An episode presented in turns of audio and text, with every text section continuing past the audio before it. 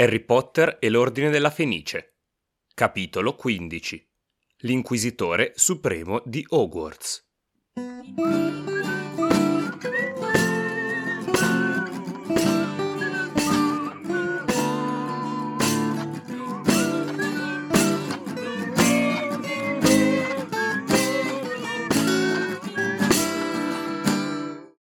Bentornate e bentornati a questo nuovo episodio del Ghirigoro, sono sempre Morpheus, vi parlo sempre da Hogsmeade, sempre dalla libreria Il Ghirigoro.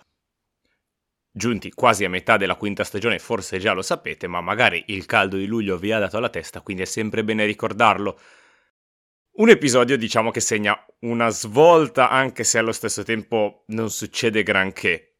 Però è la chiave di volta del libro, lo possiamo annunciare, perché da qui i nostri protagonisti decidono di agire, o meglio, capiscono di dover agire e viene sviluppato il tema della lotta al potere, diciamo, che è, è preponderante in questo libro. Ma andiamo con ordine. Partiamo dalla, dal titolo del, del, capitolo, che è anche ciò che ci viene annunciato dalla lettura del quotidiano subito a, nelle prime pagine.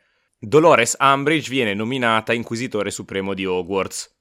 Ma cosa vuol dire? Allora, innanzitutto il termine inquisitore che c'è anche in inglese, ovviamente non è inquisitore, è la sua versione inglese, che è un termine ben preciso, deriva dal latino inquisitor, che a sua volta deriva dal verbo inquirere, che vuol dire cercare, eh, svolgere un'indagine può avere un'accezione legale, nel senso che l'inquisitore è magari un membro di una magistratura che è incaricato di cercare eh, colpe specifiche, ma anche un'accezione un po' più maligna eh, dove qualcuno fa analisi approfondite alla ricerca sempre di qualcosa, ma per conto proprio, magari proprio con intenzioni non propriamente eh, legittime o positive o benevole. Sebbene magari ai più nerd tra voi Inquisitore faccia venire in mente Star Wars con Throne, alla maggior parte delle persone viene in mente l'Inquisizione. L'Inquisizione che cos'è? È famoso come termine, ma magari spesso viene travisato.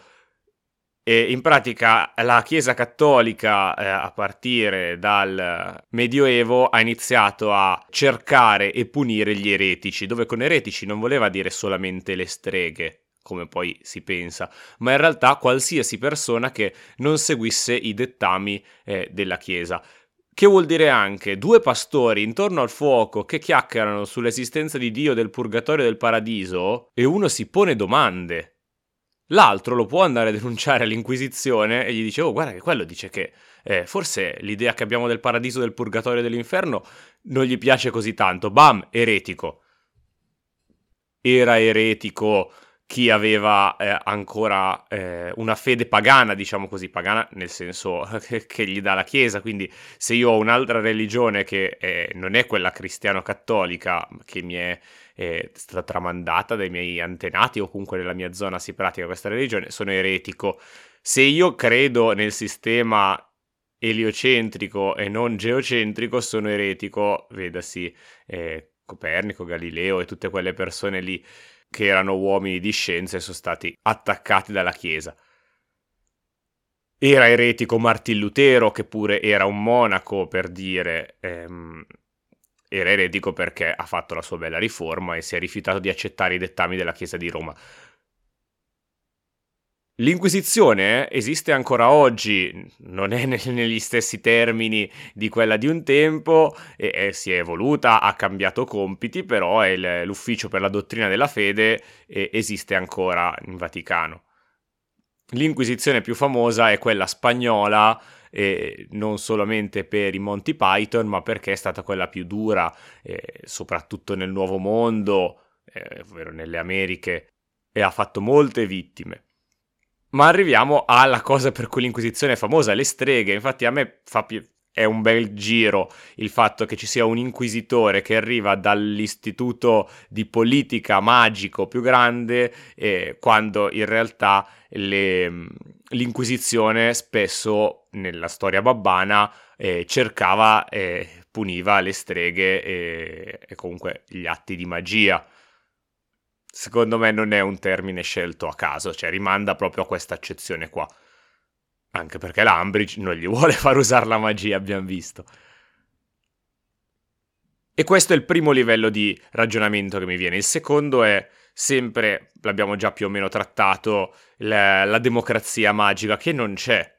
Perché questo decreto didattico non è una sezione del ministero che si occupa di scuola, non è una decisione del ministero plenario, ma è una decisione di Caramel. Infatti eh, fa vedere che due membri del Wizengamot, che dovrebbe essere diciamo il, il, collegio a garanzia del Ministero della Magia, si dimettono perché non ascoltati e vengono infangati. Dalla Gazzetta del Profeta l'articolo si chiude mettendo dubbi sull'onestà di una di questi due dissidenti. Ma di base eh, di, si potrebbe dire, vabbè, ma in democrazia se due la pensano in un modo tutti gli altri nell'altro, quei due devono accettare. Il problema è che non è una democrazia. Uno delle dei sintomi del fatto di non essere in una democrazia è il fatto che la politica entri nell'istituzione scolastica. Magari ne ho già parlato, però mi, mi preme sottolinearlo perché è una cosa che raramente, eh, però ogni tanto rischia di succedere anche nel nostro mondo. La scuola è un'istituzione totalmente indipendente, o meglio, dovrebbe esserlo il fatto che la scuola sia statale, ci sia un ministero, ne regola le facenti funzioni, eh, la, la logistica, diciamo così, gli indirizzi, però all'interno di una scuola non ci deve essere un'indicazione politica. La scuola è il luogo, la scuola è l'università ovviamente, eh, non lo metto tutto in un unico calderone anche se sono due cose un po' diverse, ma in generale nella scuola e nell'università ci deve essere la totalità del libero pensiero perché è il luogo di formazione delle coscienze, delle idee, il luogo dove le idee devono girare, devono circolare, devono mischiarsi, si devono formare eh, idee politiche di un tipo e di un altro. Il fatto che invece eh, il Ministero della Magia in questo caso, ma eh, nelle dittature la prima cosa che i dittatori vogliono controllare sia la scuola, è proprio perché così si riesce a creare quello che un brutto termine da dire, il pensiero unico, perché è abusato, però diciamo il pensiero di partito. Se pensiamo al fascismo, il fascismo ha investito un sacco nella scuola, la riforma gentile, che è la riforma della scuola più grande, eh, di cui effetti si vedono ancora oggi, è stata fatta eh, sotto il fascismo. L'attenzione ai giovani, alla, eh, alla, crescita, diciamo formazione delle coscienze, ma alla formazione di una acoscienza era uno dei punti cardine di quella dittatura, ma di molte altre. E il fatto che il Ministero della Magia si inserisca ad Hogwarts è in linea con queste cose, per quello io parlo di non democrazia e no, scelta non democratica. La reazione dei due membri del Wisengamot che si dimettono è perché sono di fronte a un provvedimento che ritengono non democratico, non una cosa che va contro il loro pensiero. Questo perché? Questo pippone assurdo sulla scuola, perché è importante, magari qualcuno di voi che sta ascoltando è ancora nel mondo dell'università, è ancora al liceo o boh, più o meno del liceo non penso, eh, se qualcuno che alle medie mi ascolta, tanto di cappello perché ogni tanto mi rendo conto sia abbastanza pesante questo podcast e d'altronde la redazione è composta da grandi testoni che stanno tutto il giorno tra i libri, ma è importante cogliere questi segnali. Eh, ovviamente non siamo in un eh, sistema democratico fragile così come la società magica che di democratico ha poco, ma eh, è sempre bene avere gli occhi aperti. Lo sai che sono grande, sto in prima elementare e ho già occupato la mia scuola per due settimane. Dici che sono giovane, ho molto da imparare, ma siamo sotto attacco tutti e io mi do da fare. So... Esattamente, ecco, nessuno ancora sta pensando di occupare Hogwarts, ma allo stesso tempo stanno un po' aprendo gli occhi. E gli occhi li aprono anche eh, sul sistema dei voti, che a quanto pare non conoscono fino al quinto anno. No, scherzo, è ovvio che imparano a conoscere il sistema dei voti in questo capitolo che vedranno per la prima volta ai gufo, ovvero il giudizio unico per fattucchieri ordinari, di cui abbiamo già parlato in passato. Normalmente prendevano voti da 1 a 10, lo abbiamo già visto nello scorso libro o se non addirittura due libri fa.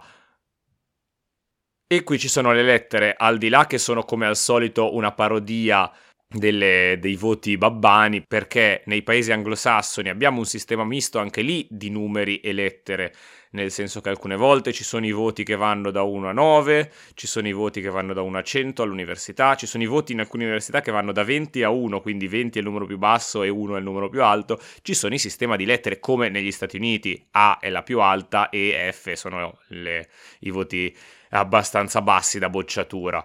In realtà poi c'è stata una riforma, quindi le lettere, almeno in Gran Bretagna, non ci sono più neanche ai GCSE, che sono il corrispettivo babbano dei GUF, ovvero gli esami che si fanno attorno ai 15-16 anni prima di fare gli ultimi due anni di college, prima dell'università. Dopo, tra college e università, fanno gli A-level, che sarebbero come il mago che fanno bab- i maghi. In ogni caso, le lettere che abbiamo qui sono diverse. Abbiamo eccezionale, accettabile, scadente, desolante, troll, ah, e oltre ogni previsione, che è quello che dovrebbero dare a tutti gli studenti perché eh, che è un voto strano, o meglio perché dice ok io pensavo facessi schifo invece sei andato meglio di così, non so se è un voto così positivo o meglio non so neanche se è un voto così incasellabile perché io magari il prof si aspettava che prendessi troll e invece sono da desolante e allora è oltre ogni previsione. Ma chiudiamo qui questa parentesi, la chiudiamo con la battuta che purtroppo nella versione italiana si perde nella traduzione, appunto, nel cambio nome, ma non solo, perché parla- dopo che parlano di voti dicono ma chi avete oggi pomeriggio? E abbiamo la Treloni, che sarebbe la Kuman. Ah, lei sì che è una T, intendendo dire un troll, mentre in italiano, facendo, si perde questa cosa, una T assicurata, come per dire faremo schifo. E quindi si perde un po' questo gioco di parole di cui è pieno Harry Potter. Ma alla lezione della Treloni eh, di T ne incontriamo due perché incontriamo l'Ambridge che va a fare la sua prima ispezione. Perdiamo molto tempo in questo capitolo a osservare le ispezioni dell'Ambridge per farci capire anche forse le reazioni diverse, come mettere sotto pressione gli insegnanti e per farci un po' compatire la povera Treloni, la povera Kuman, che noi tanto apprezziamo perché ogni settimana è qui a farci delle lezioni solo per noi del Ghirigoro, quindi un po' ci dispiace che sia stata messa alle strette eh, dall'Ambridge che ha fatto di tutto per metterla alle strette. Non ci fermiamo oltre prima di passare alla prossima ispezione, però una piccola cosa perché viene nominata la sua trisavola, ovvero l'unica altra in famiglia che aveva il dono della vista, con la V maiuscola mi raccomando, e lei si prova a arrabattare dicendo ah sì queste cose saltano tre generazioni, in realtà non è sempre così, eh, però noi sappiamo anche che la, la, Kuman ha davvero il dono della vista perché di profezia ne ha fatta una eh, due anni fa davanti a Harry, però nomina appunto la sua trisavola che è Cassandra Kuman, Cassandra Trelawney, e Cassandra è il nome per antonomasia della profetessa di sventure, era una sacerdotessa di Apollo eh, nella mitologia greca eh, che prevedeva il futuro, ma prevedeva spesso ve- sventure, quindi tutti la odiavano per questo. È un arduo compito, ma qualcuno lo deve pur fare. Poi c'è l'Ambridge che non fa ovviamente una, uh, una, visita, un'ispezione a se stessa, ma perché lei incarna i dettami del ministero, quindi è sicura di essere all'altezza e lei quello deve valutare, non la competenza degli insegnanti, altrimenti Cosa che in realtà forse si dimentica perché la Kuman comunque immagino segua abbastanza i dettami, i programmi, ma è forse m- poco competente. Non lo so, vabbè. E l'Ambridge comunque eh, ha pane per i suoi denti a lezione, nel senso che Ermione ha deciso di ingaggiare battaglia. Lo fa impugnando le armi della cultura perché eh, si rifiuta di fare quello che dice l'Ambridge ovvero leggere il capitolo, perché l'ha già letto, ha già letto tutto il libro. L'Ambridge prova a metterla alla prova, lei risponde correttamente, anzi aggiunge pure una sua opinione, vuol dire che non solo ha studiato ma ha anche capito.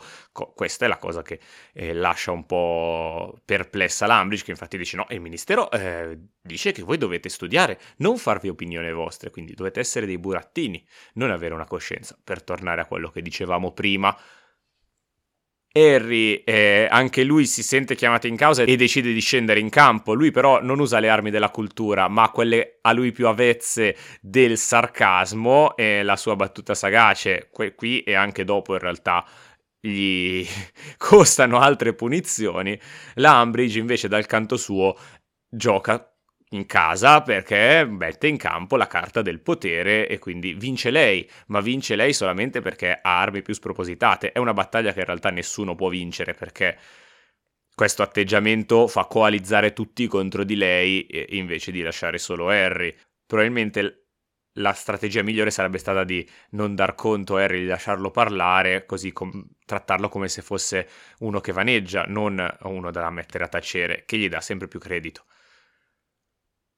La McGranit poi si arrabbia molto perché eh, sembra che il discorso che ha fatto Harry non sia entrato nel suo cervello ma sia uscito dall'altro orecchio. In realtà poi secondo me combatte anche per lui perché è una scena bellissima l'ispezione della McGranit in cui lei che ha lo stesso piano, anzi alla cultura, al potere, al sarcasmo, quindi ha tutte le armi che la Umbridge non ha del tutto e la mette a sedere e la ridicolizza e lo fa secondo me anche un po' per Harry, per difendere, per riscattare anche lui. E poi così con questa cavalcata di ispezioni e di lezioni arriviamo di gran lunga al momento più bello dell'episodio, a quello che definivamo la chiave di volta non dell'episodio ma di tutto il libro, perché Harry è tornato da una punizione, è dolorante, ed Hermione e Ron decidono di parlargli, decidono di svelare il loro pensiero, più di Hermione, perché secondo me non perché non sia un pensiero di Ron, ma perché Ron ha paura a esporsi per paura che Harry si arrabbi, come fa. Diciamo che l'introduzione stessa svela il percorso di crescita di Hermione che è arrivato alla sua maturità nella frase questo è più importante dei compiti. Ne abbiamo già parlato. Nello scorso anno aveva capito che aiutare Harry a uscire vivo dal torneo tra i maghi era più importante eh, dello studiare per gli esami, però riusciva a fare tutto, però si era comunque rifiutata di far saltare a Harry lezione per prepararsi. Qui già inizia a dire no, no, questo è più importante, anche il fatto che Tante volte lei sostiene magari che il professore sia un inetto, ma non aveva mai osato dire nulla, qui invece fa ostruzionismo contro l'Ambridge a lezione ed è già la seconda volta. E quindi si deve rivolgere a qualcuno di più esperto, a qualcuno di più adatto ad insegnare a lei e ad altri difesa contro le arti oscure. Quel qualcuno è Harry. Harry all'inizio non, non, li prende sul serio e loro la mettono anche un po' a ridere perché lui non, non, non sta capendo, lui ogni tanto non si rende conto effettivamente di quello che ha fatto, e, o meglio, se ne rende conto ma da un altro punto di vista. Infatti lui si arrabbia perché dice, ma voi pensate che io sia un superuomo, pensate che io sia figo, sia bravo e tutti gli altri che non ce la fanno invece no? Ovviamente quello non è il pensiero di Hermione e di Ron, che lo mettono subito in chiaro, dicono no, proprio perché tu invece sei una persona normale, è chiaramente un mago molto dotato, Harry con una mente molto forte, pronta a rispondere alle situazioni, cosa che abbiamo già visto in passato che Hermione, per esempio, non ha, che magari a livello teorico di potenziale magico ne ha molto più di Harry, e sa fare cose prima, magari però nel momento in cui servono lei si blocca. Harry invece reagisce distinto, metà delle volte fa stupidate, e però eh, sa cavarsela, diciamo. E quello che serve non è uno che spieghi la teoria, ma uno che insegni a saper cavarsela. L'aver affrontato il torneo tra i maghi poi ha dato una grande conoscenza di tanti incantesimi a Harry che non si insegnano a scuola, che hanno imparati lui, Ron e Hermione insieme. Eh, loro tre, gli altri no, cioè i vari sortilegio scudo, eh, il, il Patronus, tante altre cose che Harry usa con nonchalance noi pensiamo che siano normali, in realtà a scuola non li insegnano ancora, li sanno loro. Harry è il perfetto insegnante proprio perché non si sente su un piedistallo, ma proprio perché fa diciamo peer education, per usare un termine abbastanza in voga, e quindi oltre che non pensa che nessuno voglia imparare da lui, in realtà sarebbe un ottimo insegnante proprio perché ha visto eh, ha fatto, ma non uh, dalla sua scrivania in un ufficio, ma, eh, o meglio, magari non si è seduto a una scrivania, ma è ancora a vedere fare e stare in mezzo alle situazioni. Ha affrontato Voldemort qualche mese prima. E il fatto, per farsi prendere sul serio, Hermione Calalasso, proprio dice Voldemort, eh, per far capire, Harry, siamo sullo stesso piano, capiamo che è difficile, capiamo che non sei eh, questo superuomo che tu pensi che noi pensiamo che tu sia, Ed è proprio per questo che noi ci teniamo e abbiamo... ci vuole una gran maturità per riconoscere a un pari e diciamo un grado superiore. Per, pensiamo, cioè Ermione, eh, che è la migliore in tutto a scuola, e riconoscere che un suo pari, eh, il suo amico, è un insegnante migliore di quanto lo sarebbe lei e come aveva calato la, la, la carta Jolly eh, di aiutare Ron a fare i compiti quando Ron stava male per le parole di Percy, qui fa un'altra ottima mossa, dice Voldemort e Harry lì si calma, capisce, ok, fa, fanno sul serio. Hermione soprattutto fa sul serio, anche se ha balbettato un po' nel dirlo, però fa ancora di più capire quant'è lo sforzo per lei che nonostante non sia cresciuta nel mondo magico, ma ne ha apprezzato le regole e, e, e, anche per lei dire Voldemort è tosta. È più facile sicuramente di quanto lo sia dirlo per Ron. L'ultima eh, grande prova di maturità che dimostrano è il sapere interrompere la conversazione, perché è facile, no, ora non ci alziamo da qui finché ci dici sì o ci dici no. E invece gli hanno detto, tieni l'idea, questa è, fanne quello che vuoi, ragionaci.